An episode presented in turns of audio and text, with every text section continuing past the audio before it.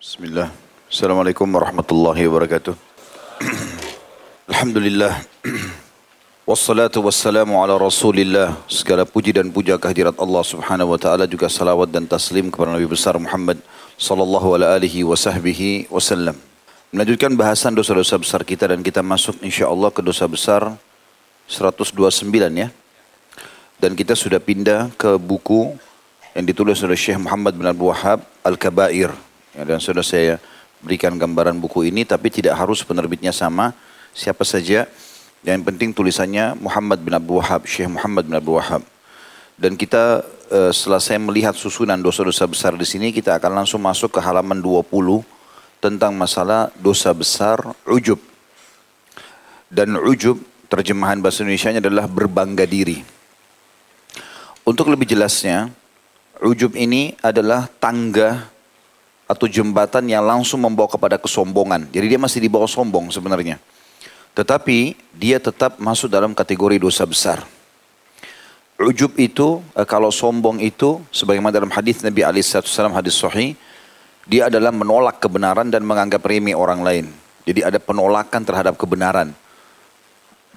Sementara ujub tidak sampai pada menganggap remeh orang lain. Tetapi dia hanya sekedar berbangga dalam dirinya sendiri. Seakan-akan kelebihan itu hanya dia yang miliki.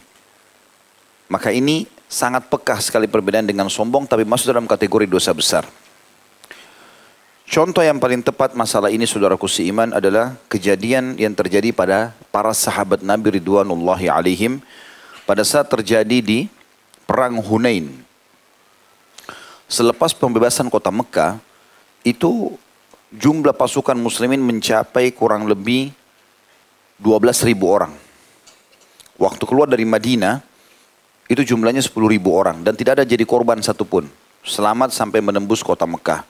Lalu bergabunglah kurang lebih dua ribu orang dari para mu'allaf ini kepada Nabi atau dengan pasukan Nabi alaihissalatu wassalam. Kemudian mereka menuju ke Lembah Hunain untuk berperang melawan suku Hawazin. Suku Hawazin ini suku terbesar setelah Quraisy di Jazirah Arab. Jadi setelah takluknya Quraisy, maka Nabi shallallahu alaihi wasallam ingin menaklukkan Hawazin. Karena memang Hawazin ini sudah berusaha untuk menyerang Madinah. Dan memang di waktu itu mereka sudah punya persiapan untuk membawa pasukan mereka ke Madinah. Maka Nabi alaihissalam mempunyai strategi perang. Sebelum diserang, beliau menyerang terlebih dahulu. Waktu berkumpul dua belas ribu pasukan itu, maka ada sebagian sahabat, ya. Bahkan dalam sebuah riwayat dikatakan Abu Bakar pun sempat mengucapkan kalimat itu. Mengatakan bahwasanya dengan pasukan sebanyak ini, kita tidak akan dikalahkan hari ini.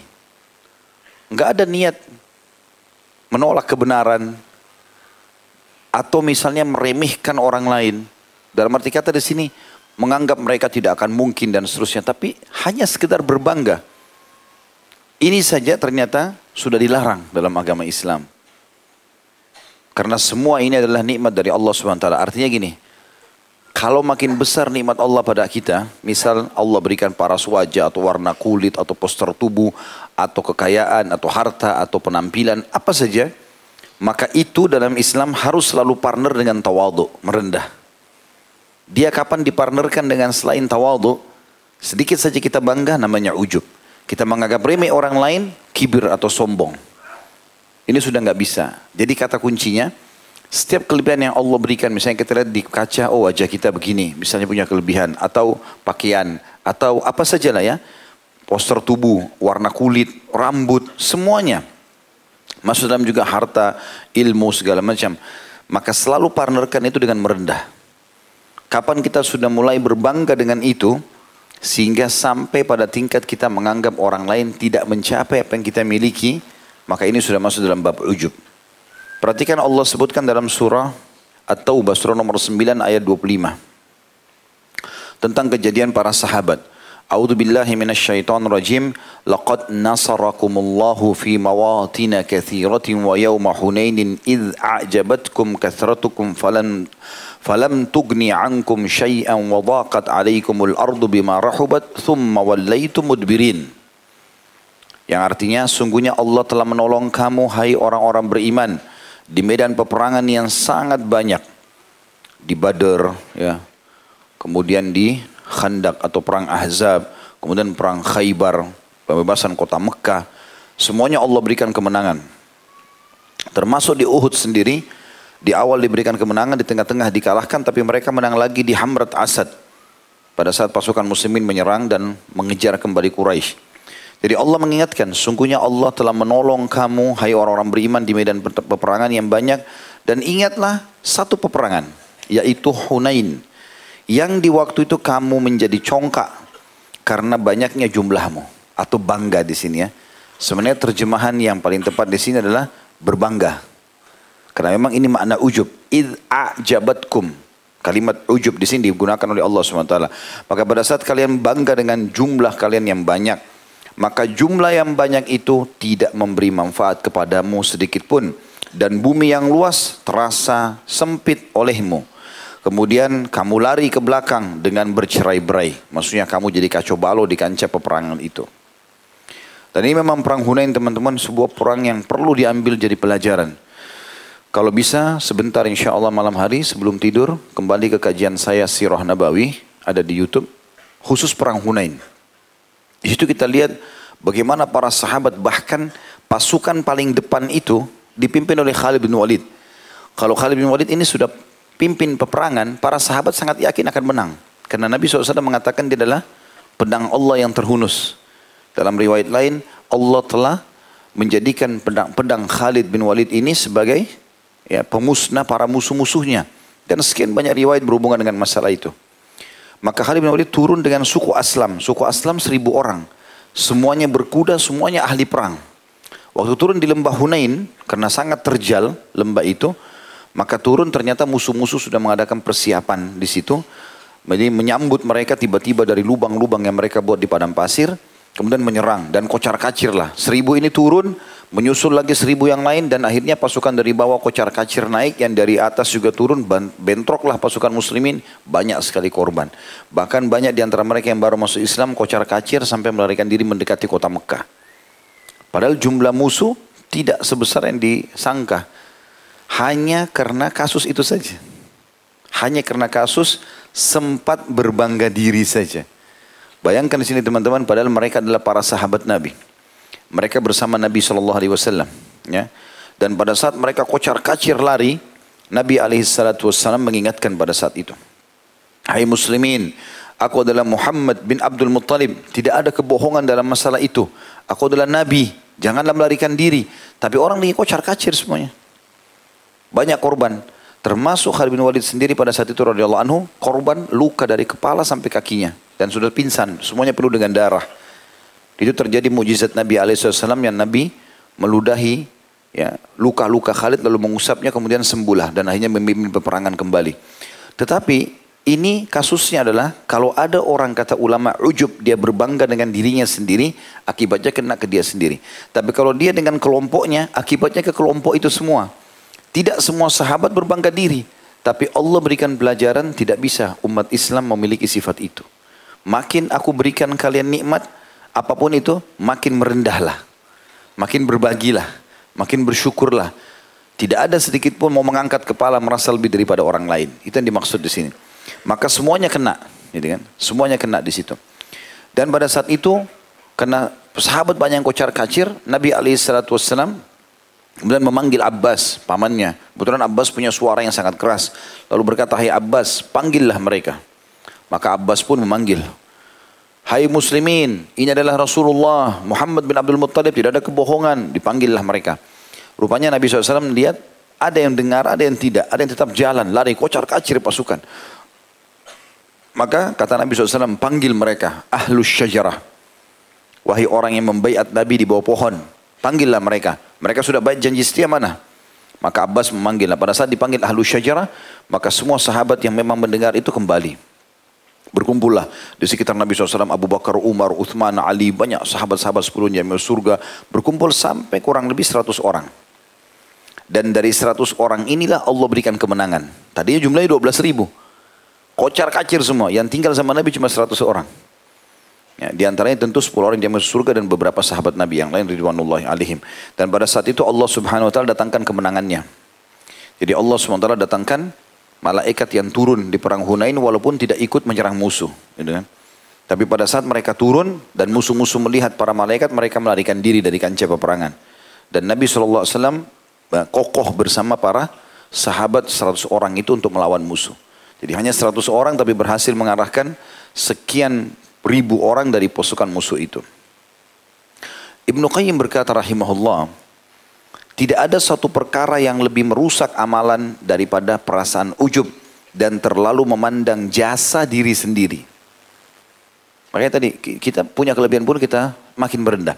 Membantu orang pun kita jangan menganggap, jangan pernah kita menganggap orang itu yang butuh. Kita harus anggap diri kita yang butuh. Ini statement sebagian salafus saleh begitu.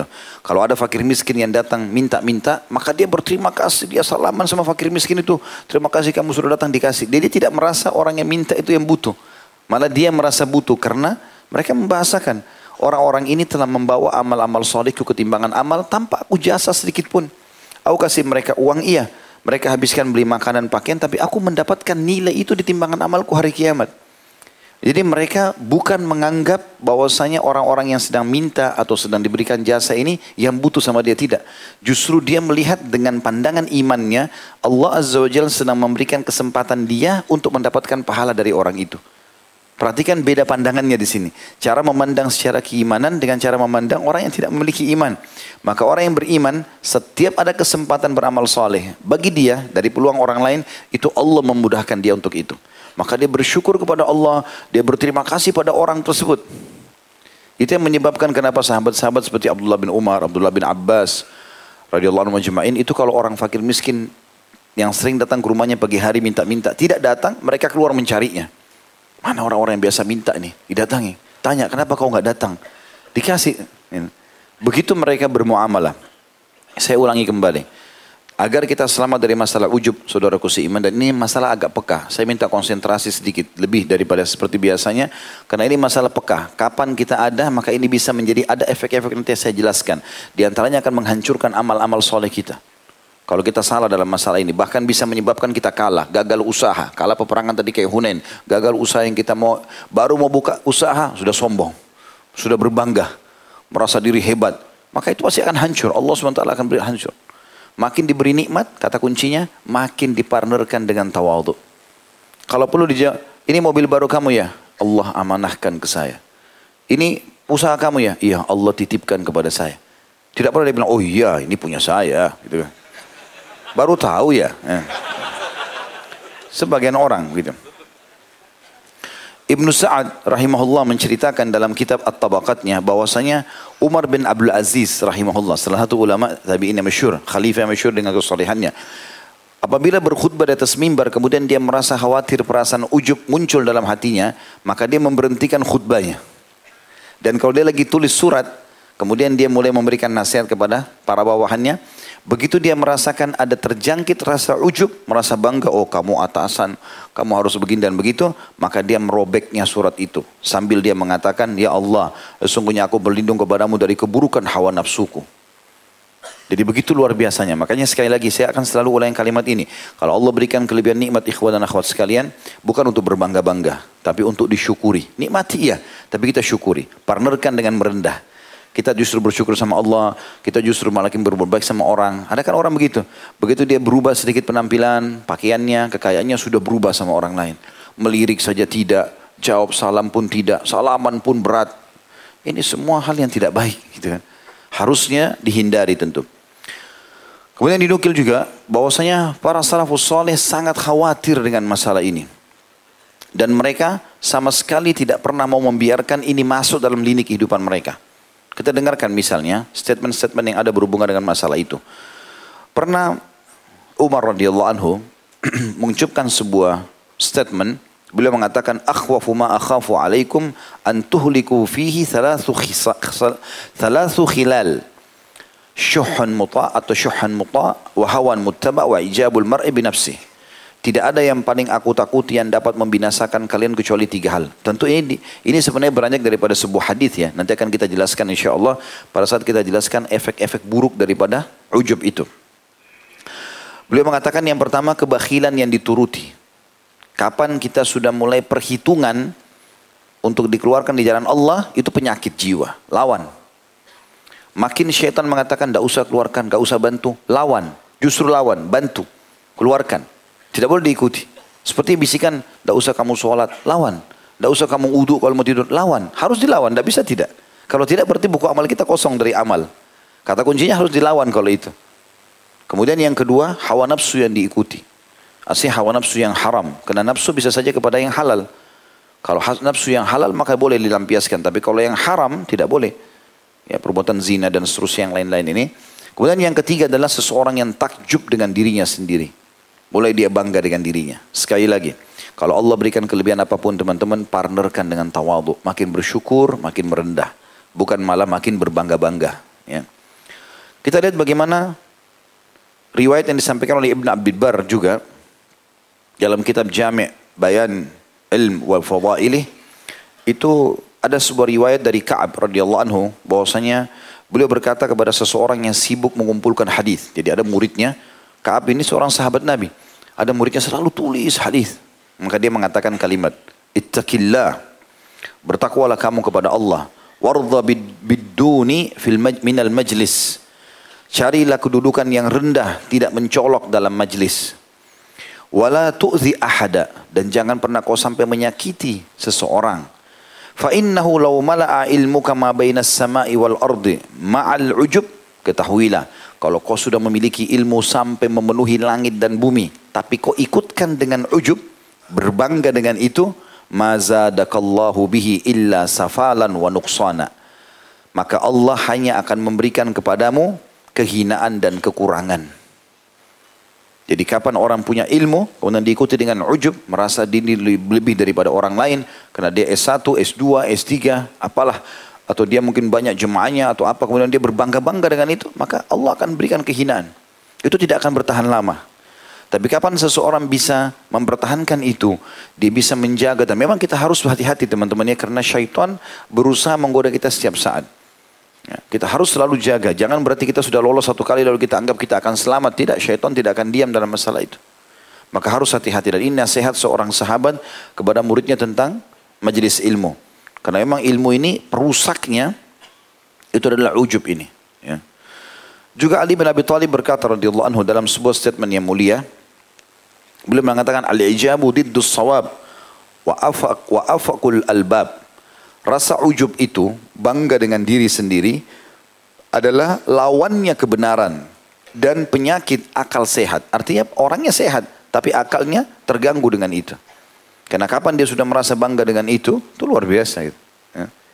Ada kadang-kadang orang begitu semalam dari kata-katanya. Pernah ada orang yang bicara sama saya begitu. Jadi cara, dari cara bicaranya itu saya tidak tahu kenapa dia ucapkan itu ya. Tapi saya diamkan saja gitu. Ya sudahlah, kalau penyampaian seperti itu, ya, sudah tahulah, kita sudah tahu.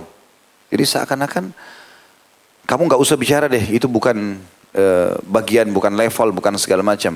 Dan ini subhanallah, kami tidak pernah temukan bahasa-bahasa ini kecuali bagi dari orang-orang yang baru saja belajar. Ya. Tapi kalau orang-orang yang dari para ulama yang kami temukan, mereka sangat merendah. Gitu.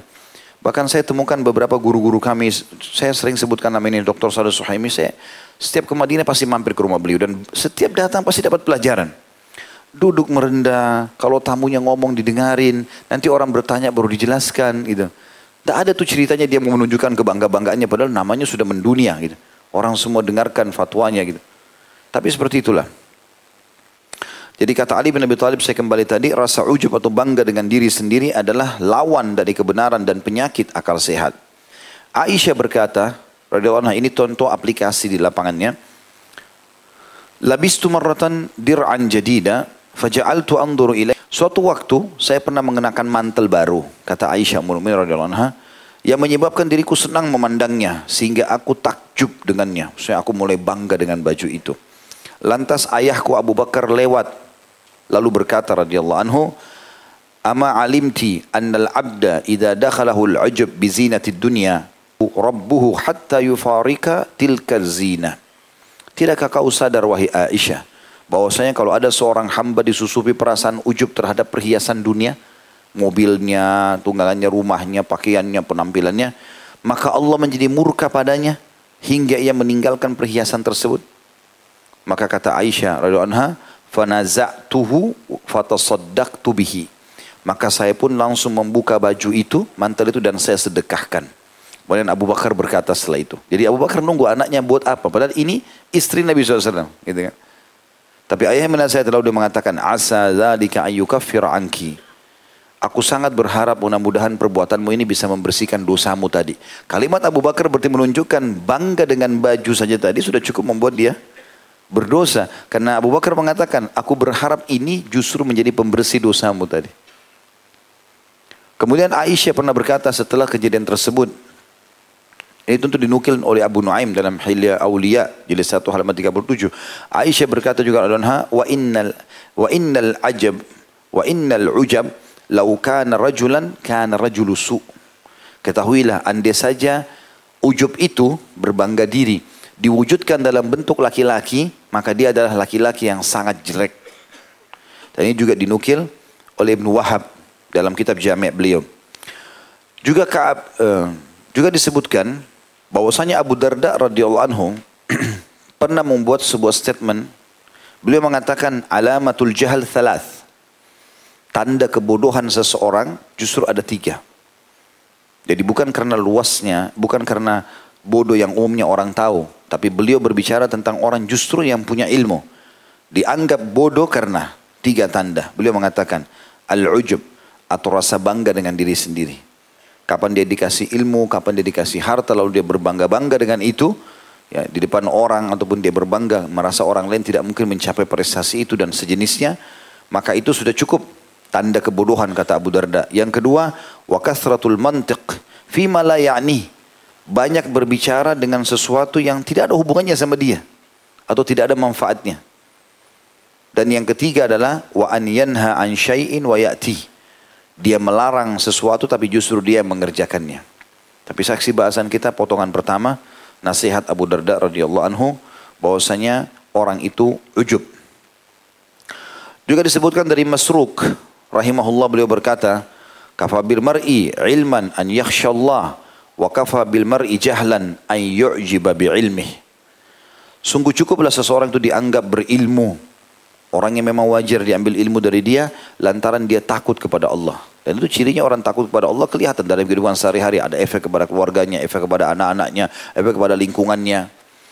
Dan kata beliau, cukuplah seseorang itu dikatakan bodoh lantaran dia merasa ujub dengan ilmunya. Justru orang yang berilmu yang biasa kena ini. Ya. Karena merasa dirinya sudah lebih. Ini hati-hati teman-teman. Biasanya kita, syaitan masuk begitu. Baru ikut di pengajian, baru faham beberapa, mungkin baru setahun, baru lima, anggaplah beberapa lima bulan, dua tahun antum hadir. Terus ada orang baru masuk di masjid, baru ikut pengajian. Maka biasanya syaitan membuat kita bangga dengan itu. Anak baru kemarin. Ya.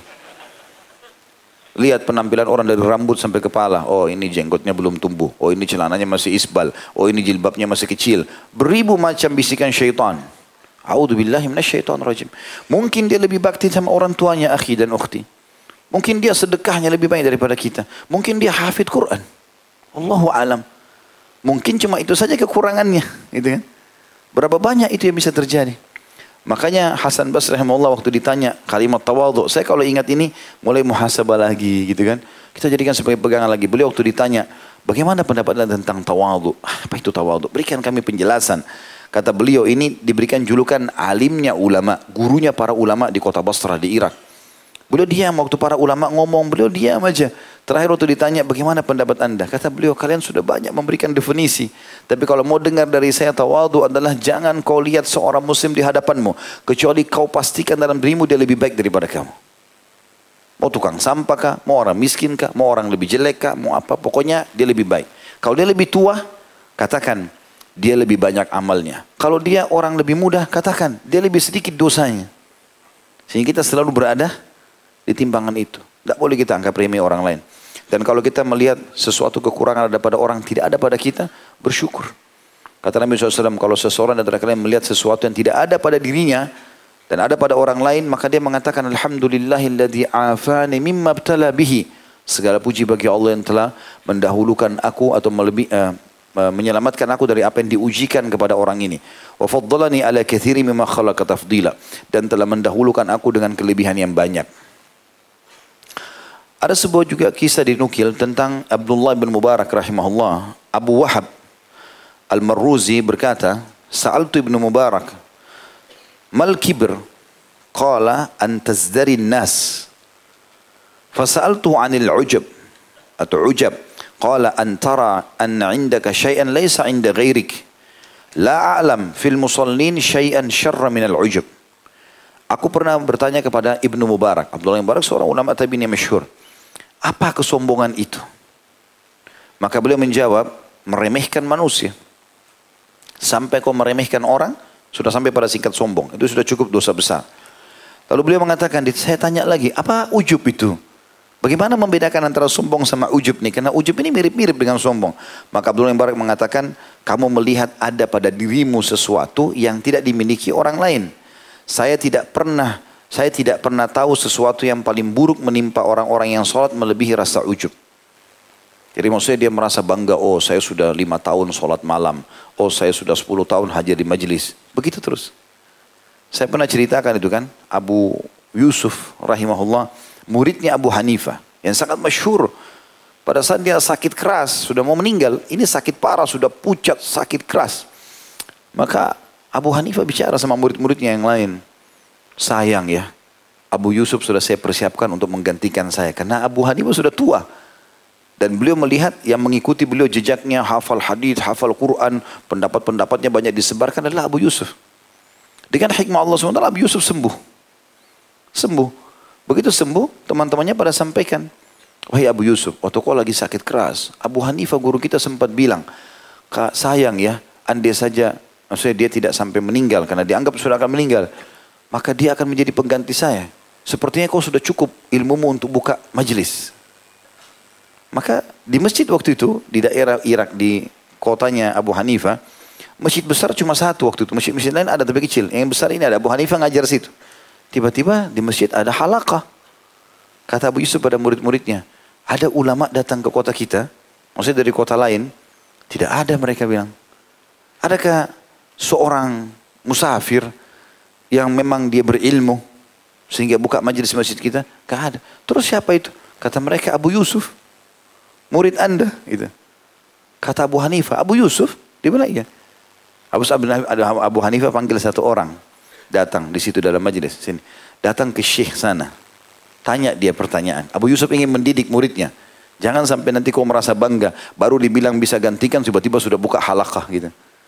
Maka Abu Yusuf, Abu Hanifah bilang tanya itu syekh di sana, bagaimana menghakimi dan memastikan kalau ada dua orang sedang ribut, yang satu pemilik kain, yang satu tukang jahit.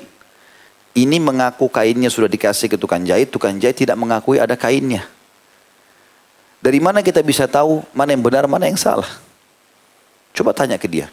Kalau dia bilang yang benar adalah pemilik kain, karena sudah menyerahkan kain kepada tukang jahit, bilang jawabanmu salah.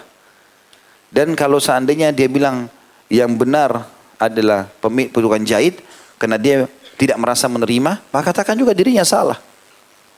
Maka orang ini dengan polosnya pergi ke majelisnya Abu Yusuf, lalu bertanya, Syekh, tanya, dikasih izin, ya silahkan. Terus dia bilang, bagaimana kami menghakimi tentang dua orang? Yang satu mengaku sudah memberikan kain kepada tukang jahit, dan dia yakin itu, tukang jahitnya tidak mengakui itu, dan mengatakan tidak ada. Ya. Siapa yang benar dan siapa yang salah? Kata Abu Yusuf, yang benar, yang menyerahkan. Dia yakin dia menyerahkan gitu kan. Kata orang itu, anda salah. Abu Yusuf lihat mukanya orang ini kayaknya bukan penuntut ilmu ini. Kayaknya artinya orang awam datang terus tiba-tiba bisa mengatakan kepada syekh di majelis, kamu salah. Gitu kan. Ini bahasa ini nggak nggak tepat, tapi itu diucapkan. Lalu kata Abu Yusuf, kalau begitu yang benar adalah tukang jahit. Orang itu juga bilang, kamu salah. Kata dia, saya tanya kamu atas nama Allah, siapa yang utus kamu? Kata orang itu, itu, sana. Abu Hanifah, gurunya. Abu Yusuf tinggalkan majelisnya, tutup majelis, dia datang ke majelisnya Abu Hanifah. Sementara Abu Hanifah kasih kesempatan, siapa yang mau bertanya? Abu Yusuf angkat tangan. Dilewati sama Abu Hanifah, nggak dijawab. Hmm. Dijawab yang ini, dijawab itu. Angkat tangan lagi, nggak dijawab. Sampai berapa kali? Terakhir sudah selesai semuanya. Abu Hanifah balik ke Abu Yusuf. Kenapa Abu Yusuf? Kau mau tanya tentang tukang jahit dan kain itu? Dia bilang iya. Kalau datang kepadamu permasalahan begitu, maka pastikan dari keduanya. Pastikan apakah betul situ kain, kain ini, yang pemilik kain mengantar kain itu. Dan pastikan juga hukum syar'inya supaya kau tidak salah. Tukang jahitnya benar gak orang yang itu? Suruh pastikan kembali kainnya warna apa, jenisnya apa, di waktu apa. Rinci sekali hukum fikihnya. Dan kalaupun dia sudah berikan jawaban, jangan langsung kau terima. Dengarkan dari rivalnya, tukang jahit. Benar gak orang ini datang kepada kamu? Betul gak kain itu begini? Suruh datangkan bukti-bukti, baru kau menghakiminya. Kata Abu Yusuf, semenjak itu saya tutup majelis saya, saya tidak mau belajar mengajar sampai Abu Hanifah meninggal dunia. Tapi ada kasus di sini yang kita mau ambil. Bukan masalah tidak boleh buka majelis ya. Tetapi Abu Hanifah rahimahullah melihat ada satu sifat ujub yang muncul. Karena teman-temannya bilang, Abu Hanifah mau kau gantikan dia. Bahasa gantikan ini kan setelah meninggal. Kenapa sekarang tiba-tiba sudah buka halakah? Gitu. Apalagi di masjidnya, gurunya. Kan kesannya ada persaingan. Kalau di masjid lain mungkin, ini di masjid gurunya sama-sama kan gitu. Itu contoh saja. Ali bin Thabit juga berkata, Al-mal afathu tabziri wal nahab, wal ilmu afathu al-i'jab wal ghadab. Ketahuilah, harta itu penyakitnya yang berbahaya menghancurkan harta itu adalah tabzir. Mubazir, membuang-buang bunga pada tempatnya. Dan sikap tamak, selalu mau tamak walaupun bukan haknya.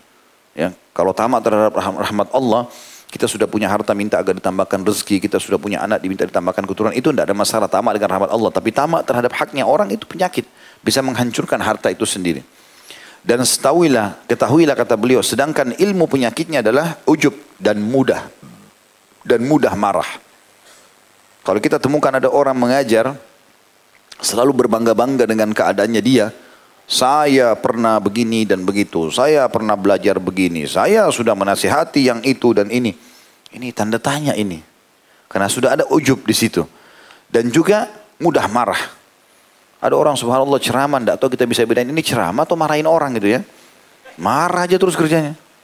Apa ini menyampaikan masalah ilmu atau marahin orang nih. Dan itu ternyata penyakit dalam masalah ilmu. Dia mirip dengan mubazir dalam masalah harta. Ini kalimat-kalimat hikmah yang disebutkan oleh mereka. Ini juga dinukil oleh Ibn Abil Bar tentunya. Dalam kitabnya beliau, Jami' Bayanil Ilm wa Fadailih. Kemudian juga Khalid bin Yazid al-Mu'ab bin Muawiyah pernah mengatakan, Idza ra'aita ar-rajula lajujan, mumariyan, mu'jiban binafsihi faqad tammat khasaratuhu. Ketahuilah kata beliau, andai saja kau melihat orang yang suka berdebat, ribut terus. Ya. Kemudian suka pamer dan bangga. Ini saya, saya sudah buat begini, ilat itu dan seterusnya. Selalu aku saya, ini bahasa sudah biasa bagi dia. Dan dia bangga dengan dirinya sendiri, ketahuilah telah sempurna kehancurannya. Telah sempurna kehancurannya. Ini nasihat-nasihat mutiara dari para salafus saleh yang sangat luar biasa. Bagaimana mereka memikirkan atau menukil perkataan-perkataan seperti ini. Baik, kita akan coba teman-teman sekalian menyebutkan tentang hadis Nabi shallallahu alaihi wasallam. Dan ini kita masuk ke poin sebenarnya bahayanya ujub. Apa sih efeknya kalau kita ada ujub itu, berbangga ya? Yang pertama, akan membatalkan dan menghancurkan amal-amal kita. Nah, ini berbahaya, membinasakan. Beranjak daripada hadis Nabi shallallahu alaihi wasallam diriwayatkan oleh Abdul Razak dengan sanad hasan. Thalathu muhlikat. Syuhhum muta' wa hawa muttaba' wa ijabul mar'i binafsihi. Dan ini tadi sempat disebutkan oleh Umar radhiyallahu anhu. Dan saya sudah sampaikan tadi kalau itu adalah dari sebuah hadis. Dan hadis ini saya janjikan tadi saya sebutkan. Yang artinya tiga hal yang membawa pada jurang kebinasaan dan kehancuran. Artinya hancur amal-amalnya. Ya, binasa hidupnya. Ya, hilang kemakmurannya. Tamak lagi kikir. Yang kedua mengikuti hawa nafsu yang selalu mengajak pada kejelekan. Dan yang ketiga bangga terhadap diri sendiri. Dan ini yang sudah disebutkan tadi tentang bahayanya ya. Kemudian yang kedua, bisa menyebabkan murka Allah subhanahu wa ta'ala. Karena itu adalah perbuatan maksiat. Dan Allah tidak suka. Dan murka Allah datang dalam bentuk hukuman. Dan kata ulama, salah satu dosa yang bisa langsung mendatangkan hukuman Allah adalah ujub. Sebagaimana kasus terjadi di Hunain tadi. Baru bangga Allah sudah buat kekalahan. Gitu kan. Ini sesuai dengan sabda Nabi shallallahu alaihi wasallam juga, seseorang yang menyesali dosanya, maka ia menanti rahmat Allah. Kalau orang berdosa lalu dia menyesal, dia minta taubat kepada Allah, ini berarti sedang menunggu rahmatnya Allah. Dan tinggal tunggu, tinggal tunggu beberapa saat saja, Allah akan berikan ketentraman jiwa, Allah akan maafkan dosanya, Allah akan berikan ketenangan. Sedangkan seseorang yang merasa ujub, maka ia menanti murka Allah. Kapan sudah ada bangga dalam diri, berarti tinggal tunggu murkanya Allah, sebagaimana orang kalau taubat menunggu rahmatnya Allah. Dan ini hadis diriwayatkan oleh Al-Baihaqi. Yang ketiga, dia bisa terjerumus dalam sikap takabur, karena tadi jembatan kesombong ya, dan juga gurur, menganggap remeh orang lain. Banyak pintu-pintunya yang dia bisa masuk, dan ini berbahaya sekali, karena sudah saya bahasakan tadi, setiap kelebihan kita harus panerkan dengan merendah. Ingat selalu kaidah itu, setiap kita ada merasa lebih, langsung kita merasa merendah ya. Aisyah tadi, demi untuk menjaga itu radhiyallahu anha, beliau langsung membuka bajunya dan langsung dikasih ke orang, disedekahkan. Ya. Begitu juga tadi kita sudah sebutkan nasihat Abu Darda, nasihat Ali bin Abi Thalib radhiyallahu alaihim yang luar biasa. Nabi shallallahu alaihi wasallam bersabda, tidak akan masuk surga orang yang dalam hatinya ada seperti biji sawi dari kesombongan. Ya, artinya terbawa dari ujub tadi, maka akhirnya menganggap remeh orang kan gitu. Awalnya cuma bangga saja, tapi lama-lama akan anggap remeh orang. Dia bangga dengan ketampanan, kecantikan, putih kulitnya, rambutnya yang lurus, apalah mulusnya kulit, tingginya badan, jabatan, kekayaan. Akhirnya membuat dia mau tidak mau masuk ke pintu nanti kesombongan. Pas anggap remeh orang udah. Oh, mobil saya lebih bagus daripada mobilnya. Oh, badan saya lebih bagus. Oh, begini dan begitu. Ya. Oleh karena itu teman-teman, kita walaupun Allah berikan harta, berteman juga sama orang miskin. Kita diberikan ketampanan, kecantikan, berteman juga sama orang yang jelek. Semua orang kita temani. Bukan berarti kita harus berteman sama orang yang sama dengan kita saja semua. Ada orang Masya Allah tampan sekali, tapi teman-temannya semua, siapa saja dia berteman. Orang cantik dia berteman sama semua orang. Itu bagus, sifat tawadhu. Duduk teman-temannya di bawah, dia duduk di bawah semuanya. Sama-sama teman-temannya, walaupun dia adalah orang yang dikenal. Misalnya, pada saat dia lagi santai, segala macam, itu gitu. Ya. Kemudian juga, atau dalam dalilnya adalah sabda Nabi shallallahu alaihi wasallam tadi, tidak akan masuk surga orang yang dalam hatinya seperti biji sawi dari kesombongan. Yang keempat, menyebabkan ya, pengumbaran hawa nafsu. Disebutkan dalam sebuah riwayat Al-Bazzar, kata Nabi shallallahu alaihi wasallam, seseorang yang mempunyai perasaan ujub akan selalu menilai dirinya baik dan tidak pernah menilai dirinya buruk. Jadi akhirnya dia seperti merasa diri orang lain salah semua dan dia yang benar. Ada biasa begitu orangnya. Pokoknya bagi dia semua orang salah, dia benar sendiri. Kita jelaskan apapun, tidak ada tidak ada yang masuk kepada dia. Karena dasarnya gururnya itu ada. Merasa diri lebih hebat dari orang lain. Sehingga kalau diberikan masukan, itu tidak pernah terima. Kalau orang yang betul teman-teman dan ilmu itu berbekas pada diri dia, diberikan masukan dia terima. Oh iya, terima kasih. Gitu kan. Ada suatu salah, dia perbaiki, iya. Gitu kan. Ada kelebihan yang dia pakai, kalau orang puji pun maka dia biasa saja, dia tidak langsung menjadikan itu sebagai sebuah kebanggaan khusus gitu ya. Dan kata Nabi shallallahu alaihi wasallam, seseorang yang mempunyai perasaan ujub akan selalu menilai dirinya baik dan tidak pernah menilai dirinya buruk dan serba kekurangan, sehingga ia selalu mengumbar keinginan hawa nafsunya dan tidak merasa kalau dirinya berbuat dosa. e, Maaf, ini statement para ulama.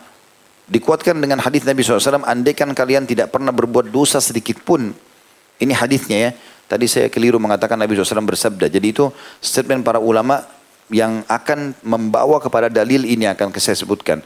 Nabi shallallahu alaihi wasallam bersabda, andaikan kalian tidak pernah berbuat dosa sedikit pun. Andaikan kalian coba menjaga dosa supaya tidak terjadi, pasti tetap aku khawatir kalau kalian berbuat yang lebih besar daripada dosa yang kalian khawatirkan, yaitu ujub. Ini sudah cukup membuat dia masuk ke dalam dosa besar. Ya. Karena memang dasarnya ya, dia akan masuk dalam larangan syariat Allah subhanahu wa ta'ala.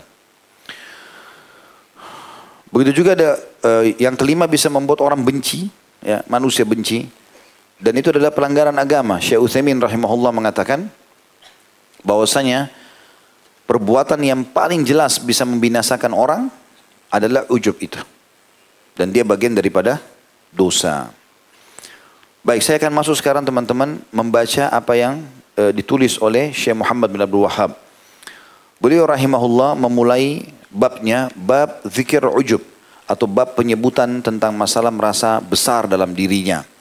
Beliau mengangkat surah ayat pertama Al-Ma'arij ayat dua puluh tujuh. A'udzu billahi minasyaitonir rajim walladzina hum min adzabi rabbihim musyfiqun, dan orang-orang yang merasa takut terhadap azab Rabb-nya. Maknanya adalah orang-orang yang berusaha jangan sampai amalnya hancur hanya karena berbangga-bangga sehingga mereka kena azabnya Allah. Itu makna daripada ayat yang ingin disampaikan oleh Syekh Muhammad rahimahullah. Lalu beliau mengangkat hadis riwayat Ibnu Mas'ud radhiyallahu anhu bahwasanya dia berkata, al halaku fitnatain al-kunutu wal-ujbi. Kebinasaan itu pasti akan kena kepada seseorang dari dua hal atau dua pintu. Yang pertama putus asa, yang kedua rasa ujubnya. Dan ini tentu disebutkan dalam kitab Zuhud di halaman delapan enam sembilan ya. Dari Abdullah bin Mas'ud radhiyallahu anhum. Di sini yang dimaksud kebinasaan ada dua, putus asa. Kita sudah pernah bahas salah satu dosa besar yang disebutkan oleh Imam Adz-Dzahabi rahimahullah, putus asa dari rahmat Allah. Contoh putus asa adalah orang merasa dirinya tidak akan sembuh, tidak akan berhasil, tidak akan menikah, tidak akan ini dan itu. Padahal sebenarnya dia sudah tahu rahmat Allah luas. Sehingga dia putus asa, dia nggak mau melangkah lagi. Ini putus asa rahmat Allah, ini masuk dalam dosa besar. Ya. Kemudian putus asa juga masuk dalamnya adalah kalau orang sudah berbuat dosa, dia anggap Allah tidak akan ampuni dosanya. Malah dia bisa masuk ke bab sangka buruk dengan Allah. Padahal Allah mengampuni dosa sebanyak apapun selama dia masih hidup, gitu kan? Maka ini putus asa, ini kebinasaan. Sehingga akhirnya syaitan menunggangi putus asa dia untuk tetap dalam dosa. Toh Allah nggak akan ampuni saya. Toh Allah tidak akan begini dan begitu. Toh saya tidak akan menikah, ya sudah zina saja. Toh saya tidak akan pernah untung, ya saya mencuri saja dan seterusnya. Gitu kan.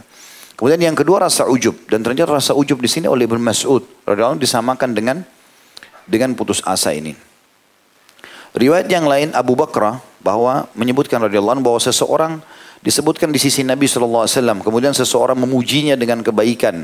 Maka Nabi sallallahu alaihi wasallam bersabda, "Waihak qata'ta unuqa sahibik." Raddadahu miraran. Tsumma qala, "In kana ahadukum madihan la mahala, falyakul ahsibuhu kadza wa kadza. In kana yura annahu kadzalika wa hasibuhu wa hasibuhu Allah wa la uzakki 'ala Allahi ahad." Rawahu Bukhari, rawahu Bukhari wal Muslim.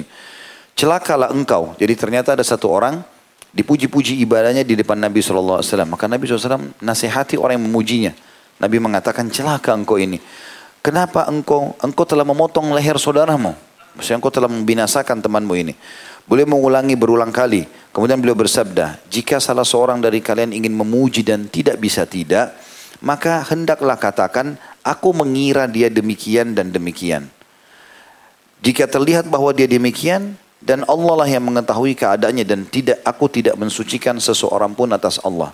Jadi kalau kita mau puji orang, terutama dalam masalah ibadah ya, betul-betul kita mau puji dia ada dua syarat ulama bilang. Yang pertama tidak boleh di depan dia.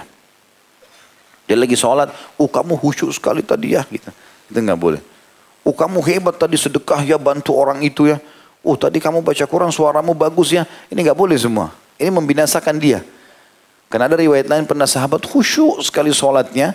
Lalu ada yang bilang, ya Rasulullah, saya suka orang ini, sholatnya bagus sekali. Kata Nabi sallallahu alaihi wasallam, kalau kau perdengarkan pujianmu itu, kau telah membinasakannya.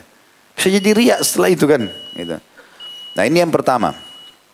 Yang kedua adalah, kalau pertama bukan depan dia, yang kedua kalaupun dia mau memuji, maka dia mengatakan, saya mengira orangnya begini dan begitu. Ya. Dan saya tidak saya tidak memberikan ya, rekomendasi, kecuali yang Allah subhanahu wa taala izinkan. Wala uzaki Allahi ahada gitu. Kemudian kita tutup teman-teman sekalian dengan dua buah riwayat yang diangkat oleh beliau di sini. Dalam riwayat Imam Ahmad dengan sanad yang jayyid atau bisa diterima dari Al Harits bin Muawiyah bahwasanya dia berkata kepada Umar radhiyallahu anhu, "Innahum kanu yurawiduni yura, innahum kanu yurawidunani 'alal qasas." Faqala akhsha an taqussa fatartafi' 'alaihim fi nafsika, thumma taqussa fatartafi' hatta yukhayyala ilayka annaka fawqahum bimanzilati thurayyah. Fayadha'aka Allahu azza wa jalla tahta aqdamihim yaumal qiyamati biqadri dzalik. Sesungguhnya mereka membujukku, kata orang ini ya, Al Harits bin Muawiyah. Dia bilang orang-orang membujukku untuk menceritakan kisah-kisah karena cara penyampaiannya bagus, menarik. Orang-orang banyak bilang, ayolah ceritain, ceritain buat kami. Maka Umar berkata kepadanya, aku khawatir engkau kalau berkisah, kemudian dalam jiwamu engkau merasa tinggi dari mereka. Mulailah kau merasa bangga. Bahwasanya kau hebat bisa pengaruhi mereka. Terus engkau berkisah lagi. Lalu engkau merasa lebih tinggi lagi dari mereka. Sampai dikhayalkan kepadamu oleh syaitan. Bahwa kamu di atas mereka seperti kedudukan bintang-bintang Suraya. Jadi bintang Suraya itu bintang yang dianggap paling tinggi oleh orang-orang Arab dulu. Mereka mengatakan bintang Suraya yang jauh dan juga terang.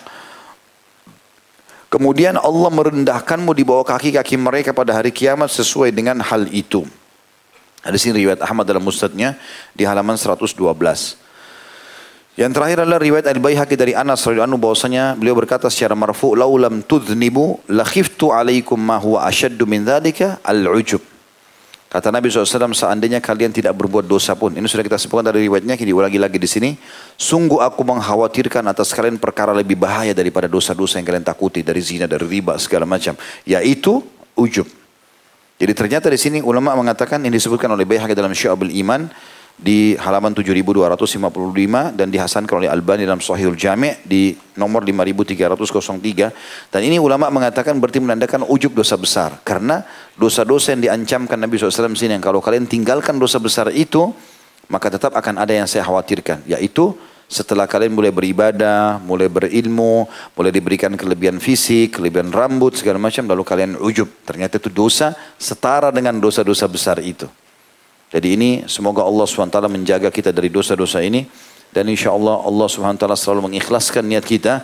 Dan juga menjadikan kita selalu bertawadhu. Sehingga kita masuk dalam hadis Nabi shallallahu alaihi wasallam. Man tawadha'a lillah rafa'ahullah. Siapa yang merendah karena Allah, Allah akan angkat derajatnya. Subhanakallahumma bihamdika asyhadu an la ilaha illa anta astaghfiruka wa atubu ilaik. Wassalamualaikum warahmatullahi wabarakatuh.